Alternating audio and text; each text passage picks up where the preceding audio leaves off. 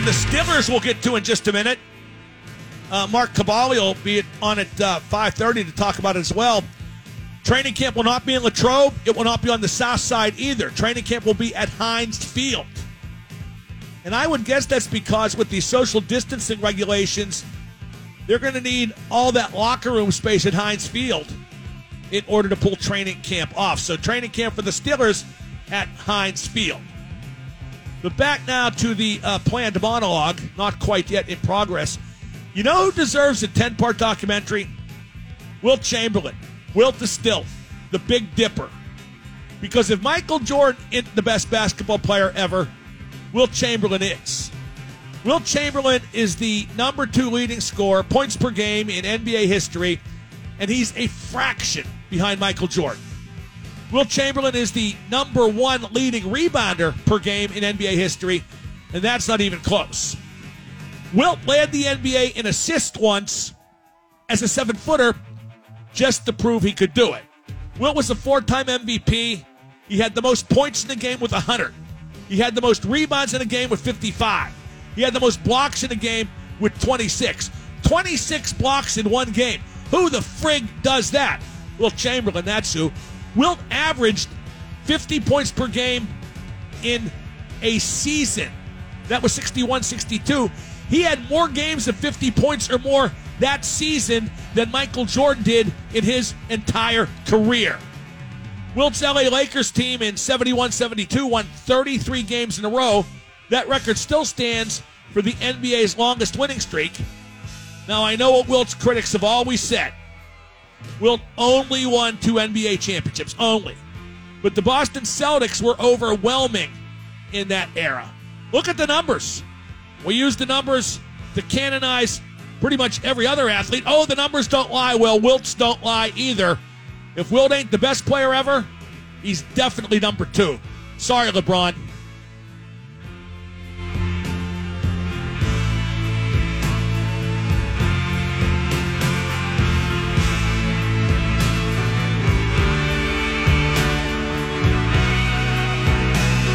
Captain Emo brought you by 84 Lumber, showing you the right way to build since 1956. Yeah, Wilt Chamberlain had 50 points in the game 118 times. Michael Jordan is number two on that list with 31. Wilt Chamberlain was a physical force, seven foot one, and he can play. My God. 118 games with 50 points or more. That's unreal. 412 333 9939. 45 of those games with 50 or more came in that 61 62 season. And in that 61 62 season, Wilt played every minute of every game in all except one game. Never fouled out of a game in his career either. Got thrown out like for punching somebody, but never fouled out. I don't know. I, I think you can make the point he's the best player ever, with all due respect to Jordan. But the problem is, there's not the video laying around like there is with Jordan.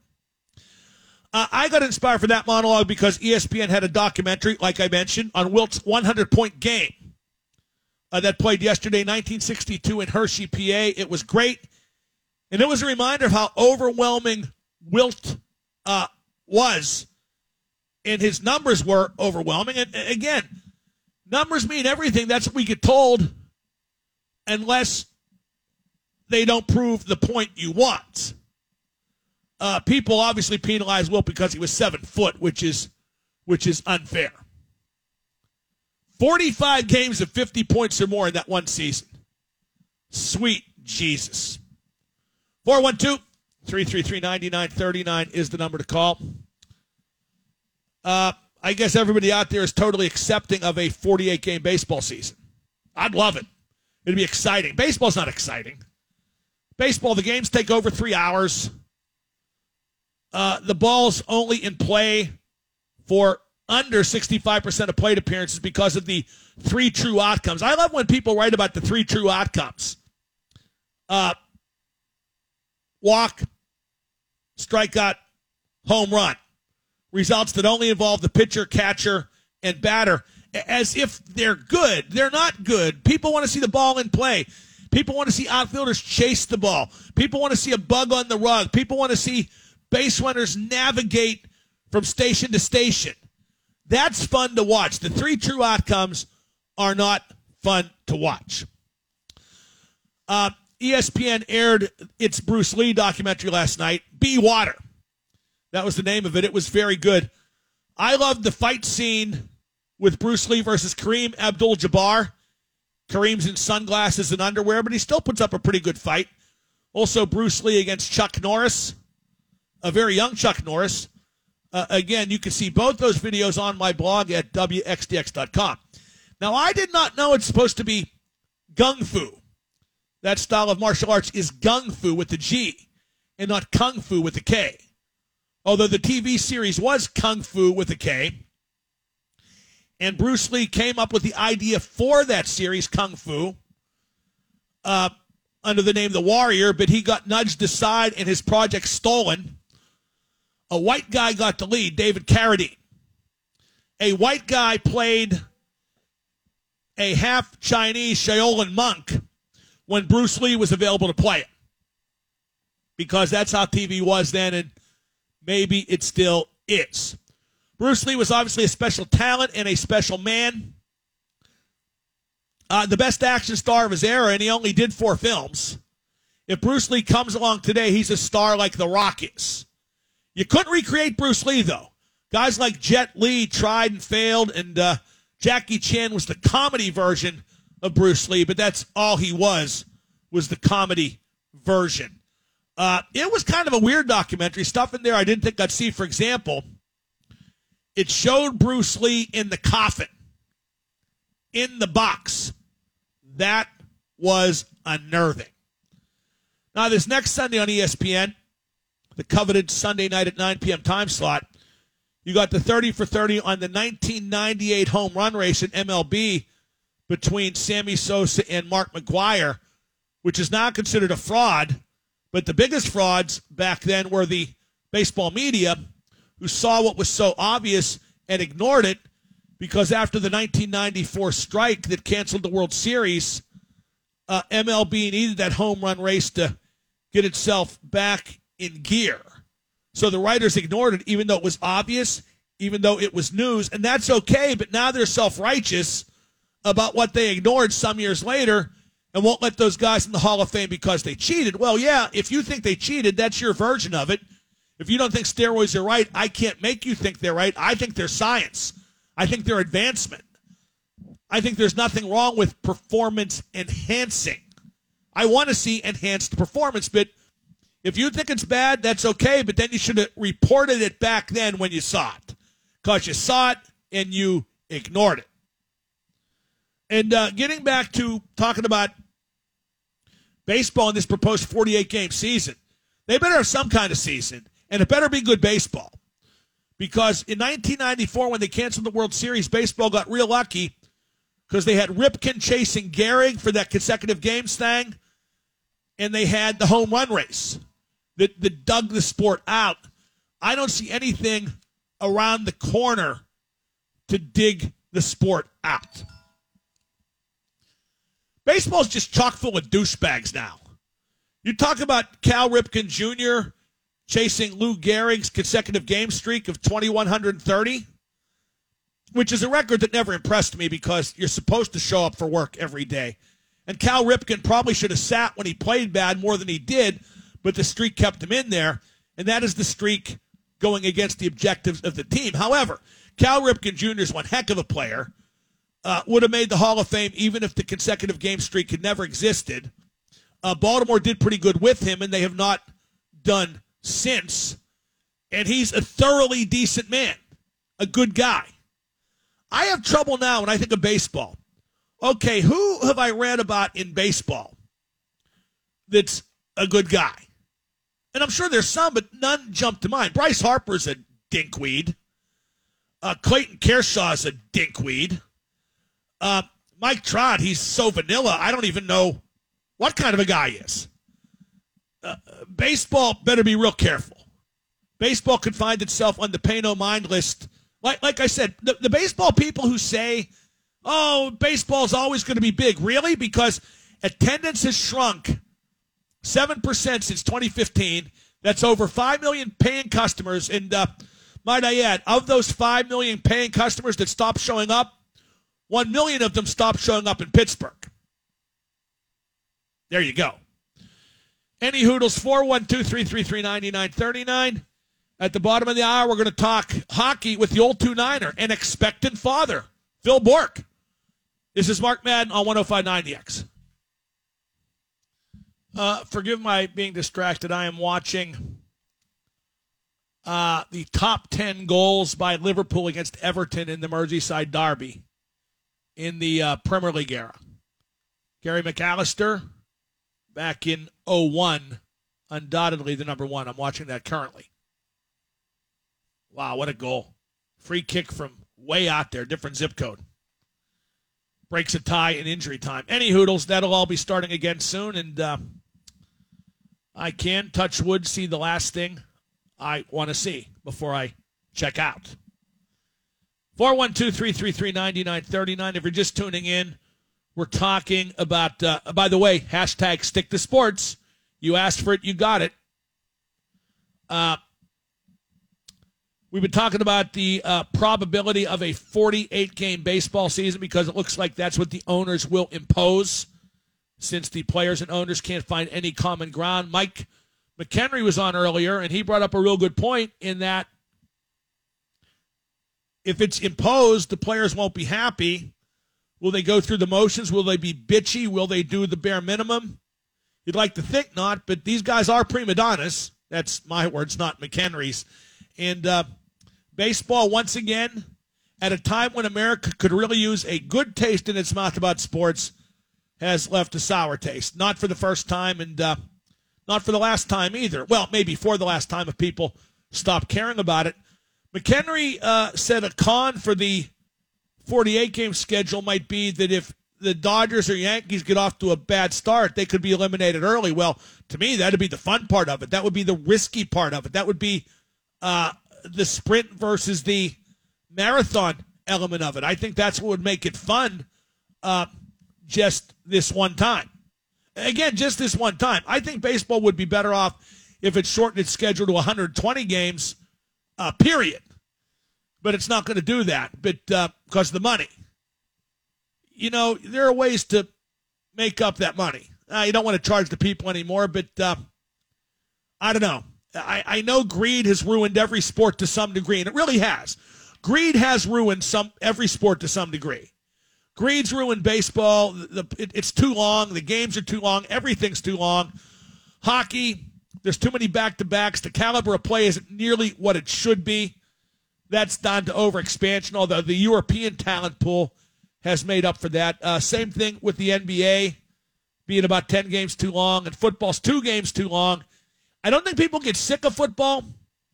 I don't think that the caliber of play suffers for those two games, but uh, if you're a player coming to the league for that 16 game schedule and you play 10 years, which I know is a long career, but you're playing 20 more games than you would have under a 14 game schedule, which is what it used to be. And the only reason it was added was because of greed, not because people necessarily want to see more football. If you would have had a 14 game football schedule uh, in perpetuity, nobody would have been asking for more. Nobody would have thought it was too long. I hate when when you got the Super Bowl in February, you got the Stanley Cup final in June, you got the World Series in November. That's just too long. That's wrong time of year. Uh, as mentioned just moments ago, the breaking news is that uh, Heinz Field is going to host Steeler training camp. And I can't figure they would want to do that because that's going to beat up that turf pretty good uh, before a game's ever played there. And then again, it's not like they hit in practice. It's not like they dig in deep like you would in a game, exhibition or a regular season or playoff, but I assume they're moving training camp to Heinz Field because with social distancing being the mandate and you can't go to St. Vincent, I would think they just need the locker room space at Heinz Field because you've got a huge home locker room. You've got a huge visitors locker room. I don't know exactly what they're mandating, but it would seem like you have to have a locker in between every locker that's used, which is ridiculous, but that may be what they want. And so you got the home locker room, the visiting locker room, and you have a bunch of auxiliary space as well. Maybe that's the only way they can do it. Then again, there's only one field, and it's going to get beat up. I don't know. You have to make do, though. That's what happens during a pandemic. You just have to make do. Uh, we got Phil Bourque talking hockey at the bottom of the hour. That that Montreal news, where there's no ice at Bell Center, the practice facility's not even open, and there's two players from the Canadiens in town in Montreal. Most of the Penguins are here. Geno just came back. You know, Sid's been here. That's the difference between a good team and a bad team because good teams care, bad teams don't. When I hear that about the Montreal Canadiens, I'm thinking they took too many teams in the playoffs. I really do think, in retrospect, what they should have done after I hear stuff like that, they should have taken 10 teams in each conference, best of three preliminary rounds, seven versus 10, eight versus nine, and then you go from there. And nobody would have been left out of the playoffs that deserved it. You would have left the Rangers and Blackhawks out, and that's two big markets, but uh, that's different than deserving. Heck, I would have had no problem if they would have just taken the top eight in each uh, conference like they usually do. You know, top, uh, what is it, three in each division plus two wild cards in each conference because that's the usual format, and they did play over 80% of the games. Any Hoodles, we'll talk about all that with Phil Bourque. He is up next, the old 2 Niner on 1059. Nine. This is indeed a red letter day on the Mark Madden Show because joining me now is a man who is celebrating his 58th birthday today. And not only that, since the last time we spoke, uh, it was determined he is an expectant father. So uh, I welcome aboard Phil Bourque and uh, Two Niner. I say congratulations on, on both accounts. Awesome news. Wow, double M. Much appreciated, mate. Much appreciated. Beautiful day in the Burgh. And yeah, I'm 58 on my birth certificate, but I feel like I'm 35. Oh, no question. And you look good, too. And, uh, I, I also bring news that since the last time we spoke, and only two people will get this, me and you, but I spoke at length with your old youth hockey coach, Ray Richard. What was that team name? The the Wallopers? Yeah, it was called the Wallace Wallopers. The name, the, the rink that we skated out of in Fitchburg, Mass, was the uh, Wallace Civic Center, and we were called the Wallace Wallopers. And that was in the uh, New England Junior Hockey League and it was as close to slapshot uh, of a league that I've ever played in. Is it fair to say that Ray Richard was a trip as a coach? He was. Uh, we didn't have the rosiest of relationships. Um, I was a young kid. I was 15 or 16 playing against men that were 18, 19. I think there actually there were a few guys in there that were 20. Um, some that uh, you know went to college and didn't make their college team, so they played in this junior league. This is way before USHL and and all these other junior leagues that have popped up. But uh, with uh, Coach Richard there, you know, I was a young kid that was uh, had a chip on my shoulder, and I felt like I could play, and he maybe thought I was too young. So, you know, eventually we worked things out, and uh, yeah, it was a nice stepping stone for me. He was a good coach. I enjoyed him. Oh no, I, I like Gray a lot, but he's he's a trip. He still DJs. It, it boy, he's a lot older than you and me, so there you go. Now, what is the NHL waiting for? Now we hear training camp might not begin till August first. What the heck are they waiting for? I think they're being uh, super cautious, maybe overly cautious. Um, I just think they want to be as 100% sure as they possibly can and still fit uh, into their their outline that they have, uh, their timeline that they have. They feel that even if they pushed everything to August and they started the 2021 season, I've heard as late as January, Mark, uh, that maybe you take November off, you take December off, let the let the players stay with their family. There's none of this Christmas break where you just get three days off. They get all the time they want to spend with their family over the over the winter holidays and and start right after the new year. I, and I still feel like we can do that. Uh, and obviously, the league feels like I'm not sure if we're going to play 82 games, if it's going to be 75 or 72. Uh, I think it'll be somewhere in that range. for the 2021 season. But uh, I understand um, I'm as antsy as you are, Mark, and and I I probably did roll my eyes when I heard that. Man, we went from July to August pretty quick there. I I just think they're trying to push this thing as far back as they can just to make sure they can be as safe as possible. Excuse me.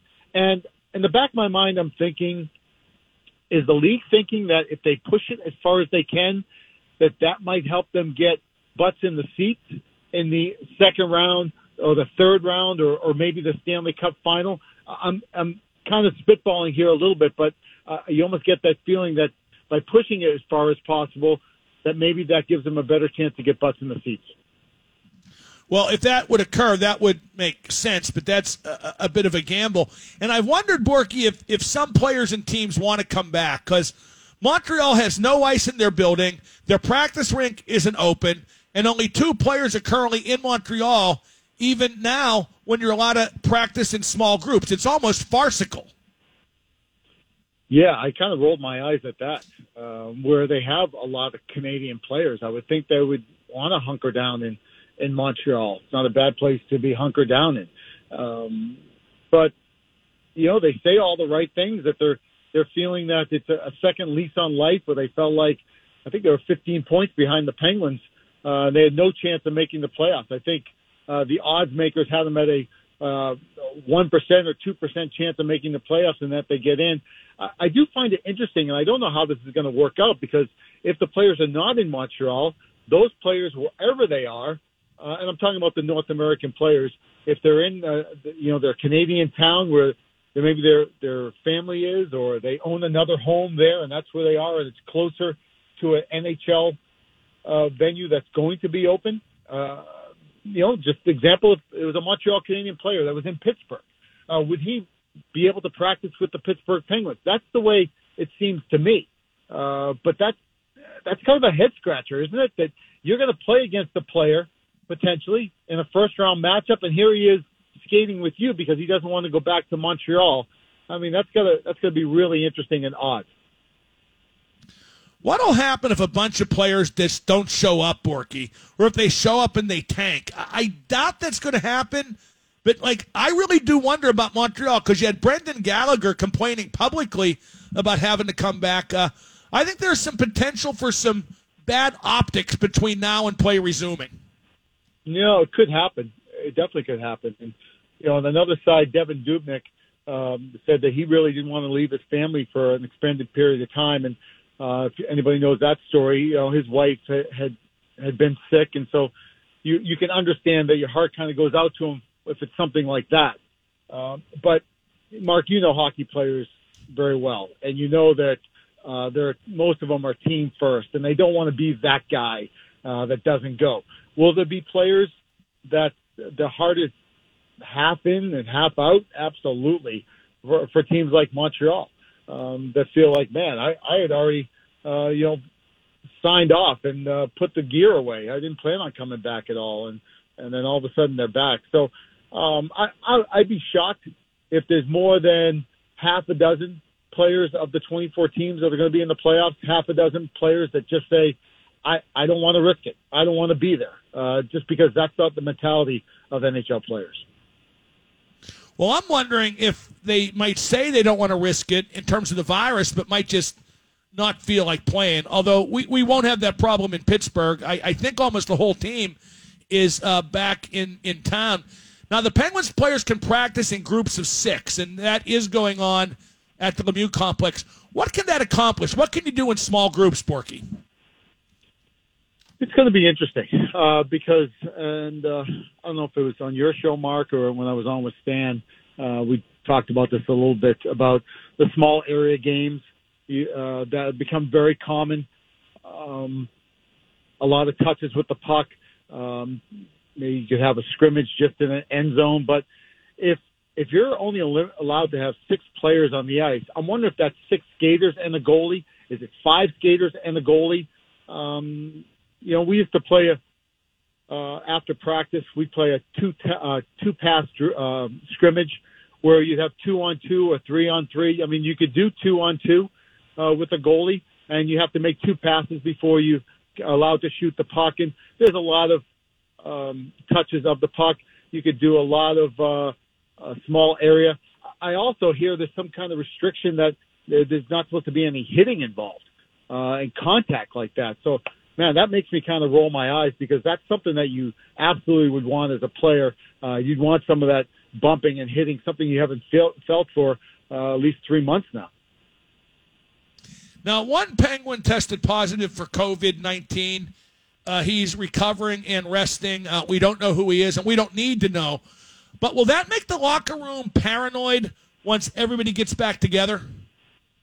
I don't think so, Mark. I, I think uh, that particular player, um, you know, I think he would be uh, maybe a little bit under the microscope more with the medical staff than than any other player. So, you know, you wonder how many players actually know who it is. Uh, you know, that's something that can be kept pretty hush hush uh, inside the locker room. So, I don't I don't think it'll be a concern at all. I think you know if that player it's, been a while. I think I don't think he just got it a couple of days ago. I think he, he had it a while ago, and and now he's he's recovered and come out the other side. And he, uh, from my understanding, that he would be good to go. Maybe not tomorrow when the, all the players re- report, um, but very soon after that. I heard that player is is good to go. If it was, if Beau Bennett was still on the Penguins, we'd know for sure it would be him. But my uh, first thought. But but otherwise, we thought. we don't need to know. What's that? No, that was my first thought. That uh, uh, if it was that was Beau's first thought. The black and gold, Beau would have been the first one to get it, right? Now, do you still feel like there's definitely going to be a season? Because if it's five months between games, boy, that's a long time, Borky. That is a long time, Mark. It really is something that you've never felt as a player. I mean, that's that's unheard of uh, to go this long without skating, first of all, and then go that long without playing a, a meaningful game. Uh, that just that just doesn't happen. Um, but I do to answer your question. I do believe there'll be a season. Um, it's going to be odd. It is um, to have hockey in August. You know, when it's 90 degrees outside and you're going to the rink, it um, it is going to be strange. And yeah, you do wonder about the condition of the ice.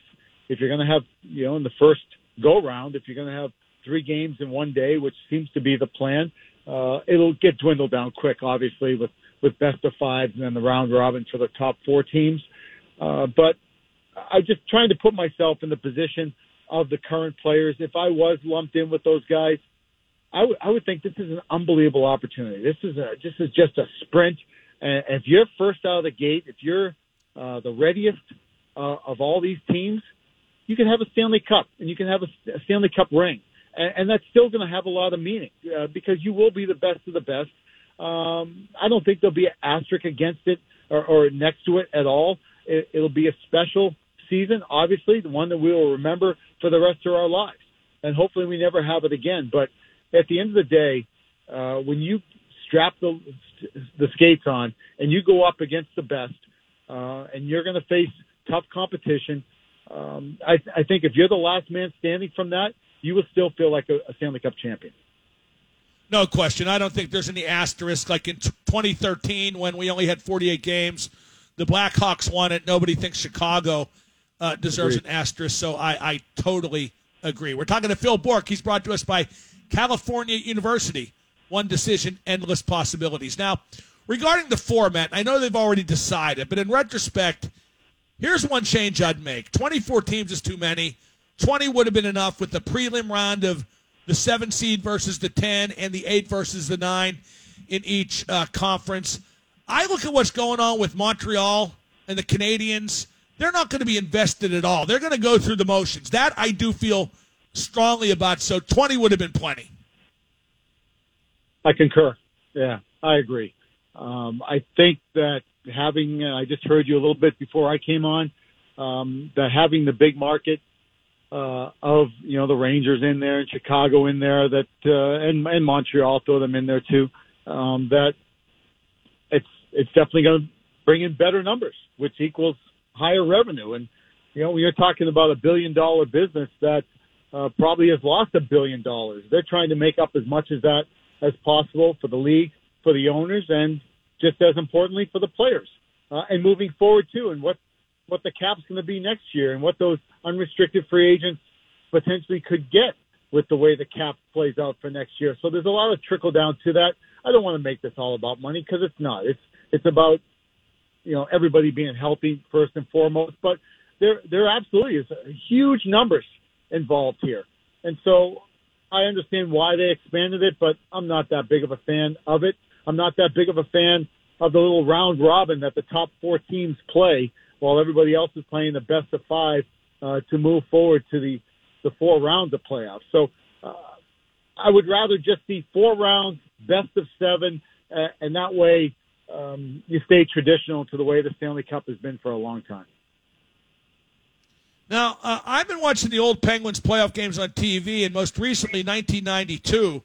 Uh, you guys won 11 straight games to finish the playoffs that year and win the Stanley Cup. What enabled that Penguins team to get uh, so red hot? Well, I don't. I don't think it was just one thing. I was I think it was a combination of things. We had man, do we have some characters? You know, whether it was the the play of Kevin Stevens, having Rick Tocchet in that locker room, uh, and you know talk as well as I do. It was huge. Um, you know, when you lose guys like Mark Recchi and and Paul Coffey that were not only great players but great in our locker room, um, we just had a lot of glue guys. Bryan Trottier was so instrumental uh, in just kind of keeping everything together. Um, you know, and and you know Mario's health was still a little bit wonky. You know, with the with the um, with the broken hand and all that from Adam Graves slash. Uh, I I felt that uh, Jagr went to a whole nother level uh, in those playoffs and really never looked back after that as being an elite. We knew he was special in '91 and what he did in the playoffs, but what he did in those '92 playoffs was was really unbelievable. And we had, uh, uh, you know, we had depth. We had guys that could just plug and play. You know, whether it was Jock Callander or Dave Michayluk. I mean, there was a whole bunch of uh, guys, uh, unnamed guys that you look now in the Stanley Cup and you see their name on it, and you're like, oh yeah, I forgot about that. Uh, it was just a. I've heard, I've said this before. It's just such a special room. And when I left Pittsburgh to to go to the Rangers and and after the Cup in '92, I kept searching for that, and, and I never found it again. I never found that that specialness, that family environment, that that you know, players didn't have a, a fear of what they said in the locker room. They didn't just sit there and, and sit on their hands because they didn't want to open their mouth. And that's what we had in that room. We had a bunch of guys. It didn't matter if you played one minute or you played, you know, 31 minutes. Uh, everybody spoke their mind, and sometimes you didn't want to hear it, but the, the truth sometimes hurts, But we held each other accountable, and it was just such a unique, unique room, as as well as a whole bunch of Hall of Famers ended up being in there also. Now, uh, one thing I noticed too, watching these games in 1992, everybody played with everybody. Uh, I mean, there were some, you know, general line combinations, but the line switched a lot. Mario was really out there with everybody, wasn't he? He really was.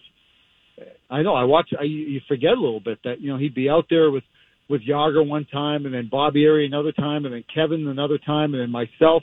I'd be out there with him. Troy Loney would be out there with him, and um, you know Mario never skipped a beat. It didn't matter who he was playing with. He, he elevated the player so much, uh, and that was his. He also had a way of making you feel comfortable. If you knew you were inferior to Mario, he had a way of making you feel comfortable where you played at your best with Mario. You weren't overwhelmed playing with Mario just because of the way he played when he was with you, and he always gave you that little tap and that little wink. You know what I'm talking about. Uh, to uh, to make sure that you were ready to go um, and it, it didn't matter to us as players either. Um, we were so interchangeable and we were just so comfortable that with each other that it, it didn't matter what line you were playing on. And, and there was a lot of shuffling of the deck throughout the playoffs, whether it was with Badger Bob or with Scotty Bowman in '92. Uh, you you talked about the adjustment going to another team following that '92 season because you left after then as a free agent.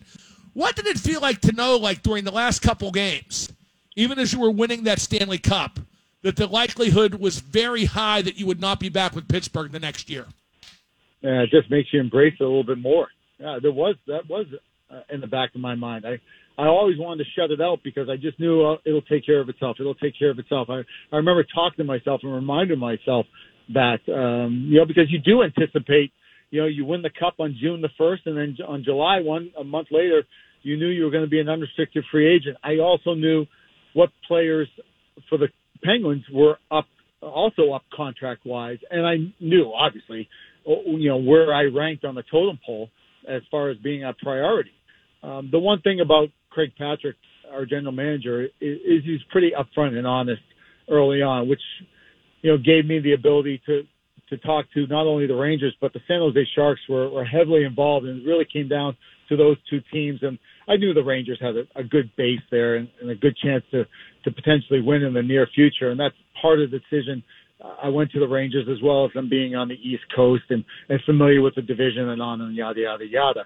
But yeah, it was it was hard to block that out uh, and stay focused when you knew that there's a pretty good chance you were you were never going to see these guys again, and and you knew my attachment to not only the the crest in the front, but also in the city.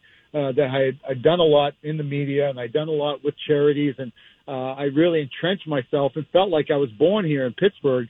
Uh, that that that was one of the hardest things ever was to tell Neil Smith, the general manager of the New York Rangers, okay, I'm I'm ready to go. I'm ready to you know, the next chapter, you've heard it over and over again, you know, from players like Max Talbot going to the Flyers and a whole bunch of players that, you know, Ryan Malone going to the Tampa Bay Lightning. You don't want to go, but you kind of get to that point where the finances and your future do play a role in your decision making. And a lot of times you look at those contracts and you look at the situation, and you just shake the hand of the player and just say, yeah, you can't turn that deal down. You have to take it, and we wish you the best going forward, except when you play us. Well, it, it's like I've often said, Max Talbot's the only guy I've ever given a free pass to for going to the Flyers uh, because he could not have passed up that offer. Then again, uh, Bugsy Malone told his agent, look, no Flyers, period, no matter what they offer. And I respect that too, Borky. How about you? I do. I, am so glad the Flyers were not involved in my negotiations um, because I'd probably be the same as Bugsy. Um, you know, the other teams, whether it's the Caps or the Islanders or the Rangers, I mean, those are those are teams you, you kind of cringe when you negotiate with them a little bit because of the help the healthy hatred that you had for them in the playoffs. But there's no hatred like the Flyer hatred. I mean, I, I love that you have it the way that I have it too. Um, I almost feel like you were down in the trenches with us and and, uh, and heard some of the things that were said, and felt uh, them kicking you in the groin you know, when it's it's nine to one and they're cheering, we want ten, we want ten in the spectrum, and they just want to beat the snot out of you. You understand what that is, and you know, as much as you hate the Rangers and the Islanders and the Devils and all those other, you hated the Flyers more because of what they did to you in those 15 years when you couldn't win in the spectrum. They didn't want to just beat you in the scoreboard. They wanted to beat the snot out of you in the alley, and you never forget about that. So, yeah, that I, I don't think I could have done that. I don't think I could ever wear that orange no matter how much they were willing to pay me. Borky, great stuff as always. Uh, a pleasure. Happy birthday. Congratulations on all fronts, and we'll talk again soon. All right, Double M. I appreciate it. And uh, like always, I enjoyed our time together, and this was good hockey talk. That's Phil Bourque. Thanks to him as always. Uh, I want to send out some get well wishes too. Uh, Dominic DeNucci, the wrestling legend who has been around Pittsburgh for a long time, had a wrestling school in Pittsburgh, taught, uh, among others, Mick Foley, Shane Douglas, my uh, good friend, the late WCW referee, Brian C. Hildebrand, well, better known as Mark Curtis uh, in wrestling. And uh, Dominic's a one of a kind guy. He had, what's it say here? He had a heart catheterization. Uh, he already had a stent. Now they're going to give him some medication too, and it'll take a few months to see how he will adjust. At 88, you never know, but uh, the prognosis seems uh, optimistic, so get well to Mr. DeNucci. And uh, also condolences to John Wehner, uh, former Pirate infielder, now a member of the Pirate uh, announce team on the passing of his father. Also Cam Heyward, who is going to join us on the show soon, but uh, lost his grandfather. So, uh, boy, a, a, lot of stuff going on. in just a moment, we're going to talk about an important decision I have to make – for the upcoming Steelers season, but also it's time to ask Mark anything. It's the bonus segment. Ask me anything you like about anything you like. And keep in mind, the show is now 111 minutes old. We've not taken one call. And to quote KC and the Sunshine Band, that's the way, uh huh, uh huh, I like it. Uh huh. Uh-huh. But you can't ask Mark anything. Just dial 412 333 WXDX.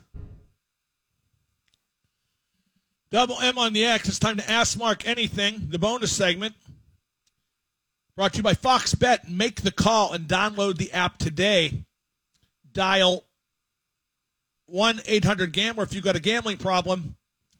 You got to be 21 or over to download the app. So check out that Fox Bet app. Uh, let's go to Owen. Owen, ask Mark anything. Um, through COVID, when do you think hockey will start back up?